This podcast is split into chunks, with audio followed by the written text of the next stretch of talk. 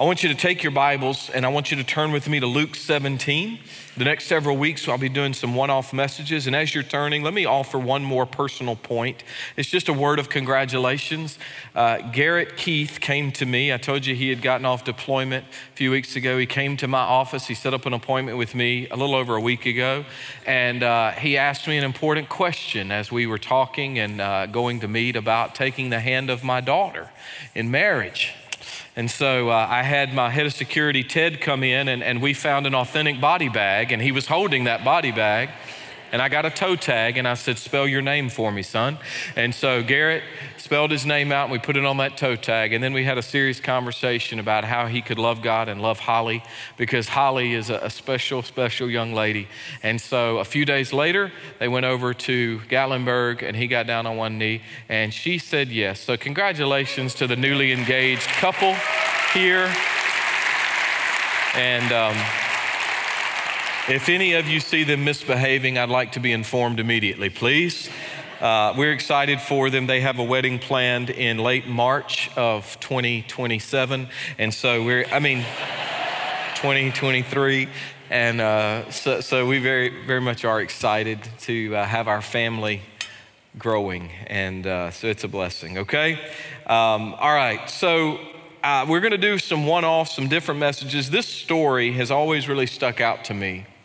And so I wanted to go back and spend some time unpacking it and learning and growing from it. You remember the three parables in Luke 15 of the lost sheep, the lost coin, and the lost son.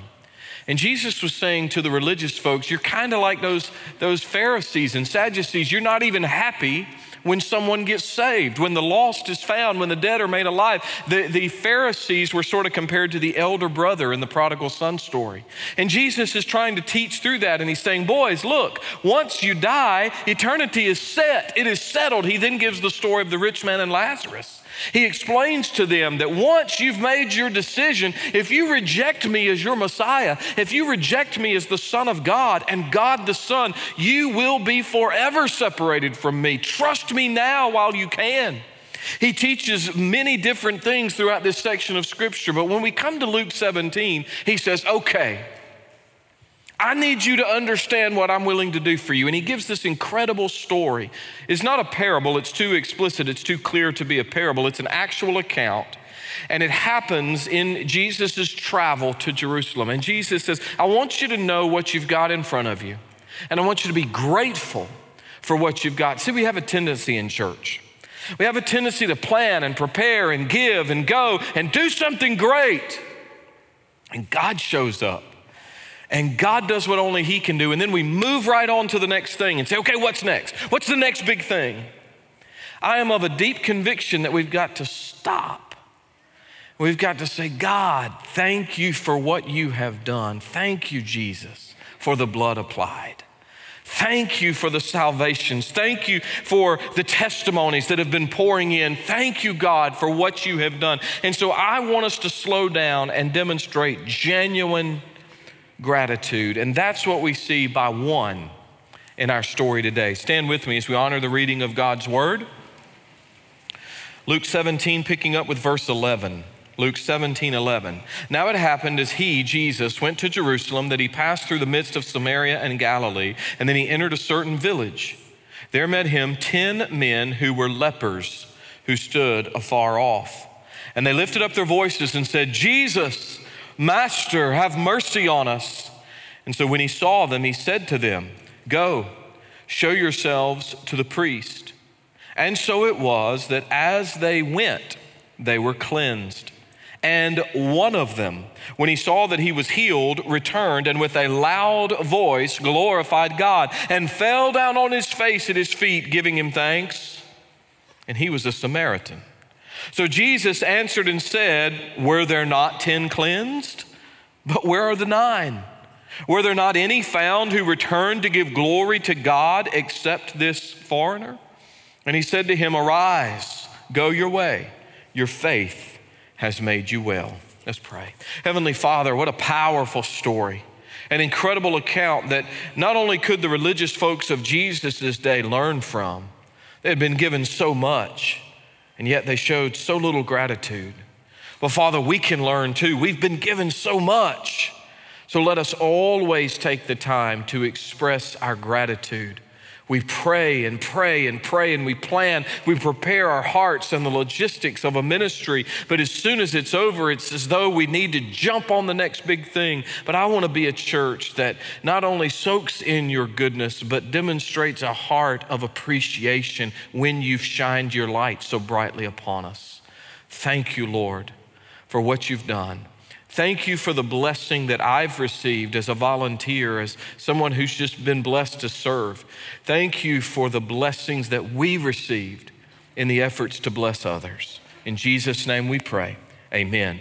Okay, guys, let me give you some stuff here. If you've got notes, I want you to jot these things down. Hopefully, God's going to teach us a lot of great things out of this text. Number one, I want to show you that genuine gratitude always acknowledges the source of cleansing. Genuine gratitude acknowledges the source of cleansing. Let me talk with you for a minute about leprosy. Hansen's disease, it may be called today. Leprosy was in many ways the AIDS of the ancient world, only much, much worse. Life was difficult with chronic and debilitating physical pain. There were no high powered uh, painkillers like we have today, and leprosy often had a crippling effect on the body. Scales, then nodules would form on the skin. Folds of skin may develop. Skin sores would ooze secretions, and as the disease continued, extreme disfigurement often developed, even with the possibility of people's extremities falling off. A person in the advanced stages of leprosy was not easy to look at.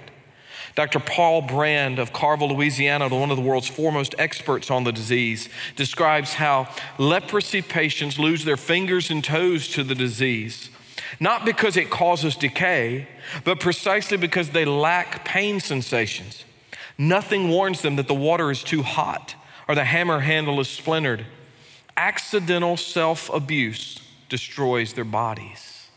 See, the disease of leprosy was painful, but I believe the physical pain was probably not the most horrible part of the disorder. Lepers were separated, they were separated from their families. No, long knows how, no one knows how long it's been since they've had the touch of their wife, the kiss of their children. They were separated from friends, separated from their homes, separated from everyone and everything they love, even separated from the corporate worship of God. Can you imagine the pain of going untouched by human hands day after day and month after month and year after year, never feeling the warmth of another, never the embrace of the ones you love? So I've written a point here that I really want you to see. Leprosy separates, and so does sin. Jesus was trying to teach something here to those listening that's bigger than the issue of leprosy. He's teaching about separation. Leprosy separates, and so does sin. Listen to Leviticus 13. Now, the leper on whom the sore is, his clothes shall be torn, his head bare, he shall cover his mustache, and he shall cry, Unclean, unclean and he shall be unclean. All the days he has the sore, he'll be unclean. He is unclean, and he will dwell alone. His dwelling shall be outside the camp. Think about what we're reading in 11 and 12. That when Jesus went to Jerusalem, he passed through the midst of Samaria and Galilee and entered a certain village, and there he met 10 men who were lepers who stood afar off Jesus is on his way to Jerusalem. Now, now look, don't just read past that. There's an important truth in that verse. When, when the, the writer Luke says Jesus is on his way to Jerusalem, he wants us to know that he's on his way to the cross. He's going between the borders of Samaria and Galilee. It's actually the second time in the book of Luke that lepers are healed. Luke 5 talks about a, an opportunity like this, or in the former case, Jesus instructed those to show the lepers to show themselves to the priest. On the way, they were cleansed, they were healed of the disease, and then they were made ceremonially clean. Here, what does Jesus do? 13 and 14. They lifted their voices and said, Jesus, Master, have mercy on us. And when he saw them, he said to them, Go, show yourselves to the priest. He didn't immediately touch them, heal them, restore them. And so it was that as they went, they were cleansed. You see, what I got from that is this prayer, because that's what they were doing. They were praying. You're talking to God. When you talk to Jesus, you talk to God. They're talking to God in flesh. They're saying, Lord, Master, have mercy on us. But prayer without obedience is pointless. Jesus tells them, Go to the priest. Now, would you speculate with me for a moment? What would have happened if they said, No? We want to be healed now, Jesus. Do it for us right now in this moment. What if they had said, Well, Jesus, we can't go to the priest. The priest won't see us. We're unclean. We're to be kept out of the city. We can't go there to the religious elites. What if they had made excuses? What if they had told Jesus all the reasons they couldn't go? I think they would have missed their healing. But here it was in the going, in the obedience, that the prayer was answered. You see, the priest had no power to cure anything, but the priest was given authority to declare one who was clean as cured. The priests were given that level of authority. He could issue a certificate of cleanliness so he could go back to his hometown, go back to his village, go back to his family, go back to his job, go back even to worship. When were the lepers healed? Not immediately, but as they went. Healing came through obedience. The Bible says in verse 14 they were catharizo, cleansed, catharizo. When you hear that, you could think maybe of the word catheter. Catheter removes something, it will remove, for instance, an impurity. They were uh. The, the impurity, the impurity, the stain of leprosy was taken away from them. And now look at 15. Really, this is the key here of the whole thing. It is the pivot point. It says that they were cleansed, and one of them, when he saw that he was healed, returned, and with a loud voice, he glorified God. See, when you glorify Jesus, you glorify God. When you're looking to Jesus and praising Him, you are glorifying the second person of the triune Godhead. And here is the point all prayed, all were healed, but only one of the ten demonstrated genuine gratitude. Where were the other nine? Well, I'll go later and show my gratitude. Well, God already knows that I'm grateful. Well, all that matters is we're healed. Are we really healed? Do you think this is going to last? Oh man, I just forgot. I got busy. I had to go home. I've got places to go and people to see. I got family to love and a job to do. I've got so much happening. So many potential excuses. I'm sure all 10 wanted to run back to their towns or cities and hug their loved ones. I'm sure they were all eager to let everybody know they're no longer outcast. I no longer have to cry unclean, but only one acknowledged his source of cleansing. We'll come back to that in more detail in a moment. But one, when he saw he was healed, turned back. All had a reason to praise, one did. He saw the difference Jesus made. He saw the change wrought by Christ. He had an opportunity to praise the God who recreated him. See, I've, I've said it like this many folks see their need to pray, but don't always see their need to praise. A lot of times we'll say, Oh God, thank you, please help me, help me, help me. I need you, I need you. And God shows up and God does the impossible. And we're like, Okay, off to the next thing. One of the hardest things for me to do in these 24 years of ministry is keep my heart from becoming hardened and cynical. I'm going to be very honest with you here. I'm going to be very transparent. I didn't even share this in the first hour, but the Lord impressed something upon me that I probably should have said then as well. It's been very, very difficult for me at times to look at people who get needs met, who get filled, and get all that they need, and they get all about God until they get what they want, and then they go. It's very difficult to not become cynical. It's very difficult not to become hard to those who just use the church and use the blessings of God's people, but I have to always come back to this truth. I don't really know their heart. I don't really know their situation. I don't really know how deep their valley is. And maybe if one in 10, if one in a hundred, if one in a thousand is genuine and turns around and trusts Jesus and goes from hell to heaven, maybe then I should remember that God only knows and I'm called to serve and leave the results to Him. I don't have to figure out who's genuine and who's sincere. I have to love them, I have to give them the truth, and I have to leave the results to God because He's the only one that can truly save. And so it helps me to remember that if they were to keep walking away from Jesus, Why would I think anyone would ever turn back and thank me? And I don't deserve it anyway. You see, one turned back. Maybe as they were walking to the priest, they began to notice their skin losing that scaly white appearance. I don't know. Maybe they passed by some folks and they thought they would scream and run to the other side of the road. I don't know. But the other people's screams never came. I don't know how they came to the conclusion they were healed, but at least one man, when he realized it, stopped going in his direction, made a 180, turned back to Jesus, fell down, and praised God. They all had a reason to praise, but only one did. And just like I told him yesterday at Fulton, you may not be facing the horrible disease of leprosy this morning, but you are still in desperate need of cleansing from the Lord Jesus Christ. You know that all of us have sinned and we're separated from God by our sin. And unless you've trusted Jesus as your Lord and Savior, you might as well be walking around today crying, unclean, unclean. Don't get close. I'm separated from my Creator. We've all been infected. And so I've got some questions for you. You ready? Some questions. I didn't write them, I didn't come up with them. They were written by a Presbyterian minister, a composer of over 2,000 precious hymns. These questions he penned in 1878, but they have eternal consequence. And although these questions are nearly 150 years old, I think they still matter. You ready for the questions? Here they are Have you been to Jesus for the cleansing power? Are you washed in the blood of the Lamb?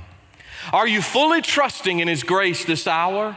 Are you washed in the blood of the Lamb? Have anybody ever heard those questions before?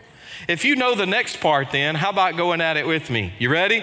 Are you washed in the blood, in the soul cleansing blood of the Lamb? Are your garments spotless? Are they white as snow? Are you washed in the blood of the Lamb? Yeah, a lot of y'all know that. He went on to ask, his name is Elisha Hoffman, this Presbyterian minister said, Are you walking daily? By the Savior's side? Are you washed in the blood of the Lamb? Do you rest each moment in the crucified? Are you washed in the blood of the Lamb? Now, the language is dated, but the question is pertinent for the moment. When the bridegroom cometh, will your robes be white? Has the blood been applied? Are you washed in the blood of the Lamb? Will your soul be ready? For the mansion's bride. Are you washed in the blood of the Lamb? Now, come on, church, y'all can do it better this time. You ready? Are you washed in the blood, in the soul cleansing blood of the Lamb? Are your garments spotless? Are they white as snow? Are you washed in the blood of the Lamb? What's your answer? Are you washed in the blood of the Lamb or not?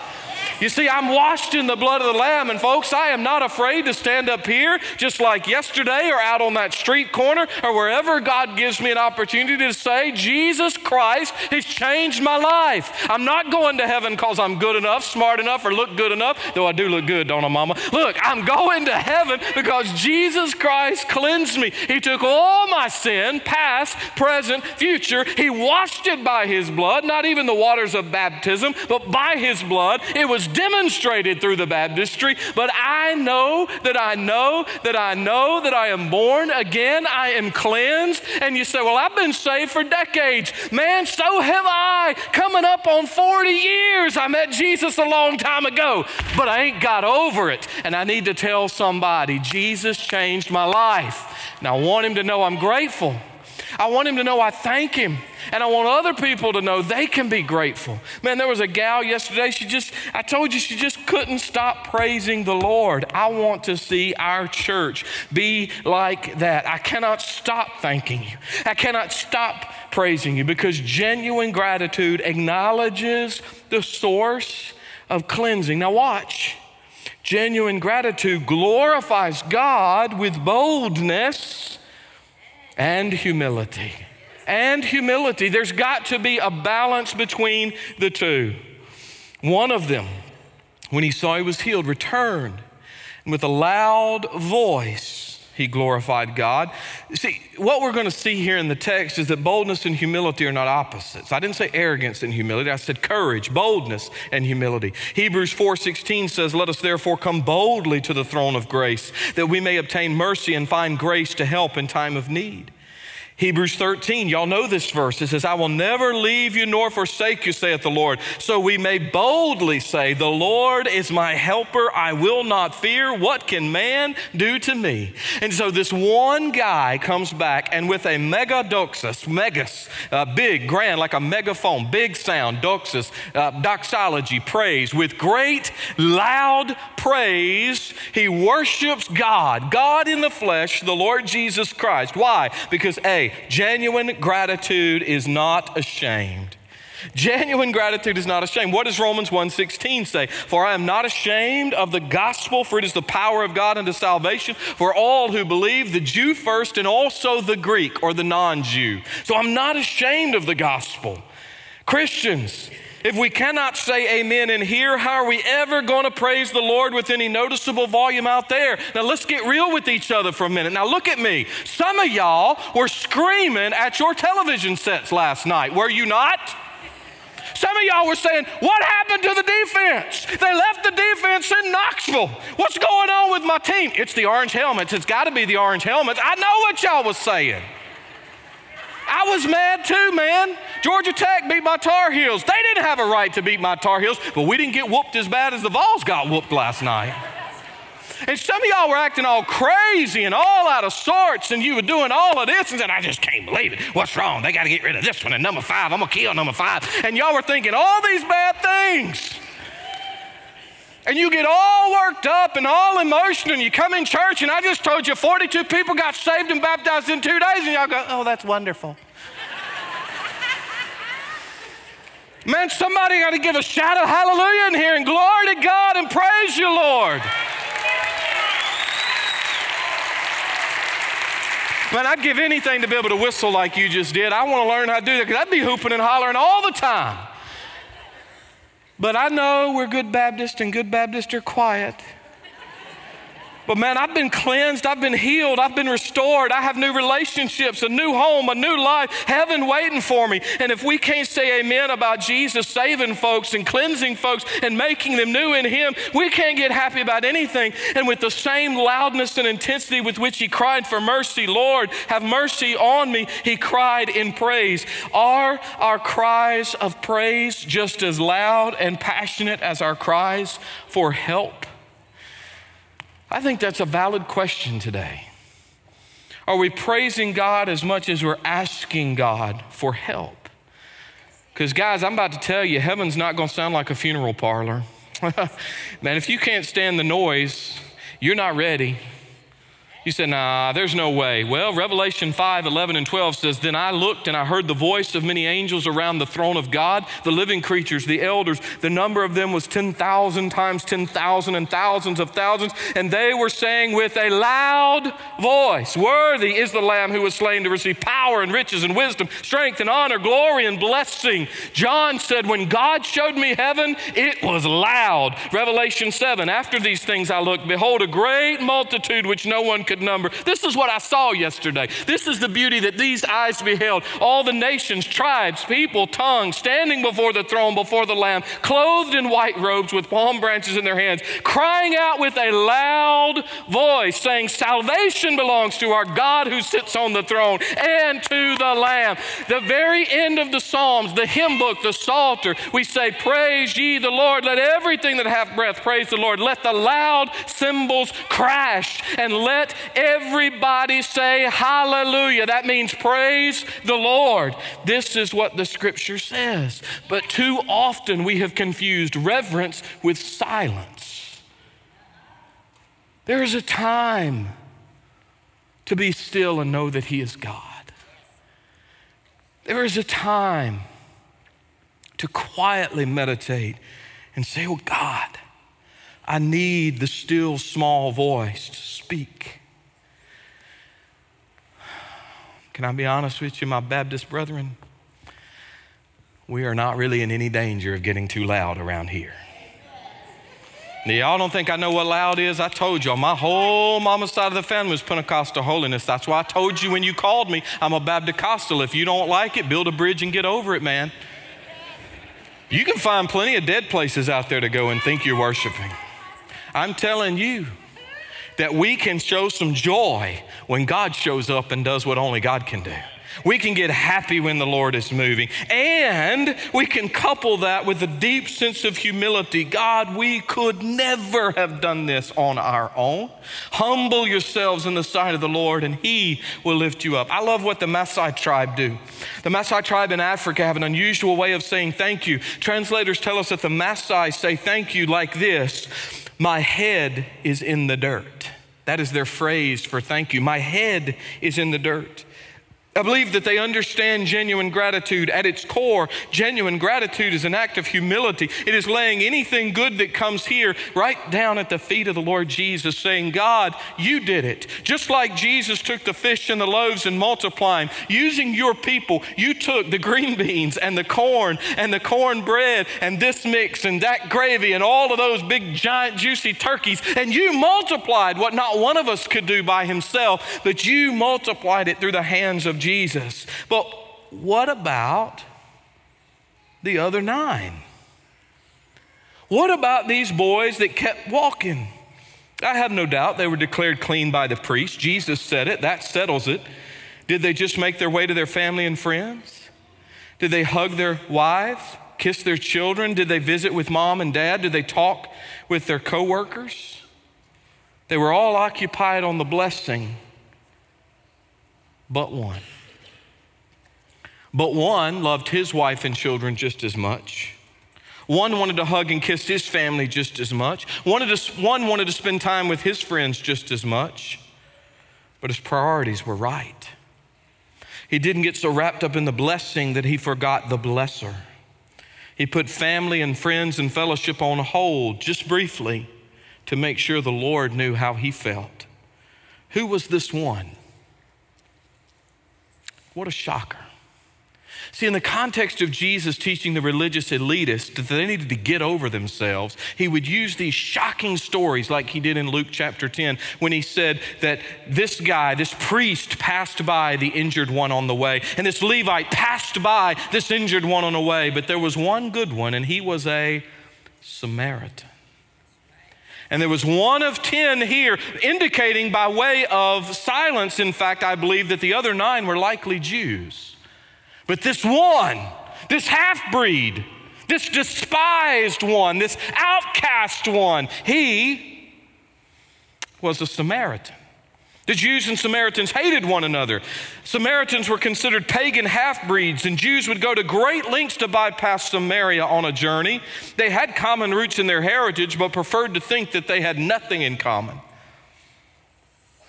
They had one common affliction, though. All ten had leprosy. But I think Jesus maybe was saying a repeat of John 1:11. He came into his own, but his own received him not. The Jews they just said, Hey, I appreciate the cleansing, bud. They didn't even do that. They just kept walking. And they probably did get a temporary physical cleansing, but death was still coming for all 10. You know what's very interesting is there's an inscription on a block in the wall of the Temple of Jerusalem that says, Let no foreigner enter within this screen and enclosure surrounding the sanctuary. Jesus uses the exact same word foreigner in verse 18. Was no one found to return and give praise to God except this foreigner? This gives great insight to the overwhelming gratitude of the Samaritan. He took Jesus at his word and began a journey to the priest, a journey he could have never actually finished. Do you catch this? In his mind, he must be thinking, no, no, no, no, no. I know I'm with these Jews because we got leprosy, but I can't go to the priest. They won't allow me to get close to the priest. What am I going to do? He could have had all of these what ifs, but he just started walking in faith. And when he, like the others, was completely restored and healed, he and he alone turned around. He repented, if you will. He did a 180. He went back. He loudly praised God. Then he fell at his feet to show him that he humbly acknowledged what had happened to him. Don't miss this. Jesus would now give him even more. I wrote this little phrase, and as soon as I wrote it, I thought, I feel the same way. I was writing it in the context of the text, but I thought as a father, I feel the same way. I wrote it like this Expressed appreciation leads to expanded blessings. Miss Lucy is almost three. You heard your name, didn't you? And when Miss Lucy tells her GPA, thank you. Thank you for that, GPA. You know what GPA wants to do? Here, baby, you can just have it all. It's all yours. You just take it. When she says to me, GPA, thank you, I know she's learning. When my children express their appreciation, I can promise you their blessings are expanded. Don't you feel that way? Don't you feel that when someone is truly grateful, you want to bless them? You want to go above and beyond. I want my children and my grandchildren to understand the importance of appreciation. The more thankful one is, the more I desire to give. Now, how in the world do you think our Heavenly Father feels? Guys, don't miss this. They all received physical healing from a distance. But when the one turned back and said, Thank you, I genuinely, truly thank you, he got more than what he bargained for. Because the language shifts. God, in His mercy, gave physical healing to those far away, but spiritual healing only comes when we fall before the feet of Jesus and worship Him as our personal Lord and Savior. Jesus makes a declaration in verse 19 and uses different words. He says, Arise, go your way, your faith has made you well. It does not say katharizo again. It doesn't say you've been cleansed. No, no, no. Now it says sozo, your faith. Listen to me. This is the language of the original. Your faith has saved you. You are now born again. I gave you a temporal physical healing, but because you came back and you came to God and you got close to me and you acknowledged me, I'm giving you something now that will last forever. And I say how tragic it is for people to exercise temporary faith in God, and maybe God does choose to heal them physically, but they die and they're forever separated from the Lord because they never received spiritual healing. That's why this weekend was so so important, friends. Not only did we give them a great meal, they're going to be able to share with their families, they're going to be able to have their heads held high, they're going to be warm, they're going to be filled. But for many, they also got close to Jesus. For many, they changed eternal destinations on the path toward hell, on the path toward darkness, on the path toward death. God came in, and because of you guys and your generosity, God snatched them out of the flames, and they're on the path toward heaven and the path toward light and the path toward life because you were faithful and our God is faithful. Isn't that good news today, guys? It's great news. It's great news. Genuine gratitude acknowledges the source of cleansing. Your goodness doesn't get you into heaven, and your badness doesn't keep you out. You're either washed by the blood of the Lamb, it has been applied to you by faith, or you are still in your sins robed in your own righteousness, the Bible calls that filthy rags, or robed in the righteousness of Christ. Though your sins be as scarlet, they shall be white as snow. Which is it? Have you been to Jesus for the cleansing power? Genuine gratitude glorifies God with boldness and humility. I'm going to close with a little short story. It's a fanciful story, but it makes the point. There's the story of a day when the sun did not rise. 6 a.m. came and there was no sign of dawn. At 7 o'clock, no ray of light. At noon, it was as black as midnight. No birds sang, and only the hoot of an owl broke the silence. Then came the long black hours of the afternoon. Finally, evening arrived, but no one around the world slept that night. Many wept. Some wrung their hands in anguish, and most felt the end was surely near. Every church across all the land was filled with people on their knees where they stayed and they prayed the whole night through. The entire world had truly been engulfed in darkness. After that long day and night of terror and agony, billions of tear streaked, eager faces turned toward the east. And when the sky began to grow red and the sun finally rose, there were loud shouts of joy. Why? Simply because the sun had risen after one day of darkness. Billions of lips cried out, Oh, thank you, God! Thank you, God. The very consistency of God's blessings sometimes seems to dull our gratitude.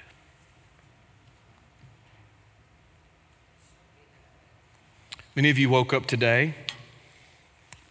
You may have whispered a, a, quick and a sweet prayer God, thank you for a new day. Oh, Lord, thank you.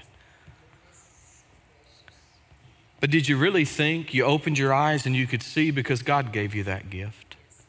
You put your foot on the floor and you walk because God gave you that gift. You might have hugged your wife, husband, kids, maybe even grandkids because God gave you that gift. You came to this church in this beautiful country because God gave you that gift. Our blessings are innumerable. The old hymn said, Count your blessings, name them one by one. You ain't got time because you'd be counting forever. But count your many blessings to see what God has done. We often don't have true acknowledgement and gratitude until something is gone. Oh, if I could just see them again. If I could just hug them again. If I could just talk to them again. If I could just show them again that I really do love them. And so I want to give you a call a call to gratitude. Melissa comes and joins me on the platform to play this closing hymn, I want to give you a call. Grace family, may we never take God's goodness and mercy for granted. I'm asking you to join me this Thanksgiving and every other day of the year and let us boldly and humbly offer Christ genuine gratitude. And if there's someone you have issue with, you leave your gift and you be reconciled. And this Thanksgiving, sitting around the table, you make sure that gratitude to your Maker is on your lips.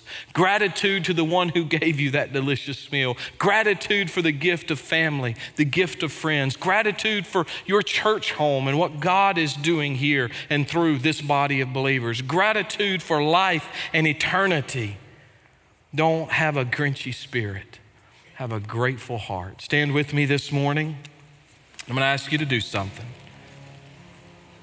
If you would like to express gratitude to God for the salvation of many this weekend, and I know that there were others that prayed to receive Christ. I was given testimony of quite a few in the lines and others that I know that we had more folks saved, but at least 39 were baptized and publicly professed faith. And then we had these this morning, first and second service. And so if you are so inclined, I would love to have you come. And like this man bowed before the Lord, I'd love to have you spread across this altar.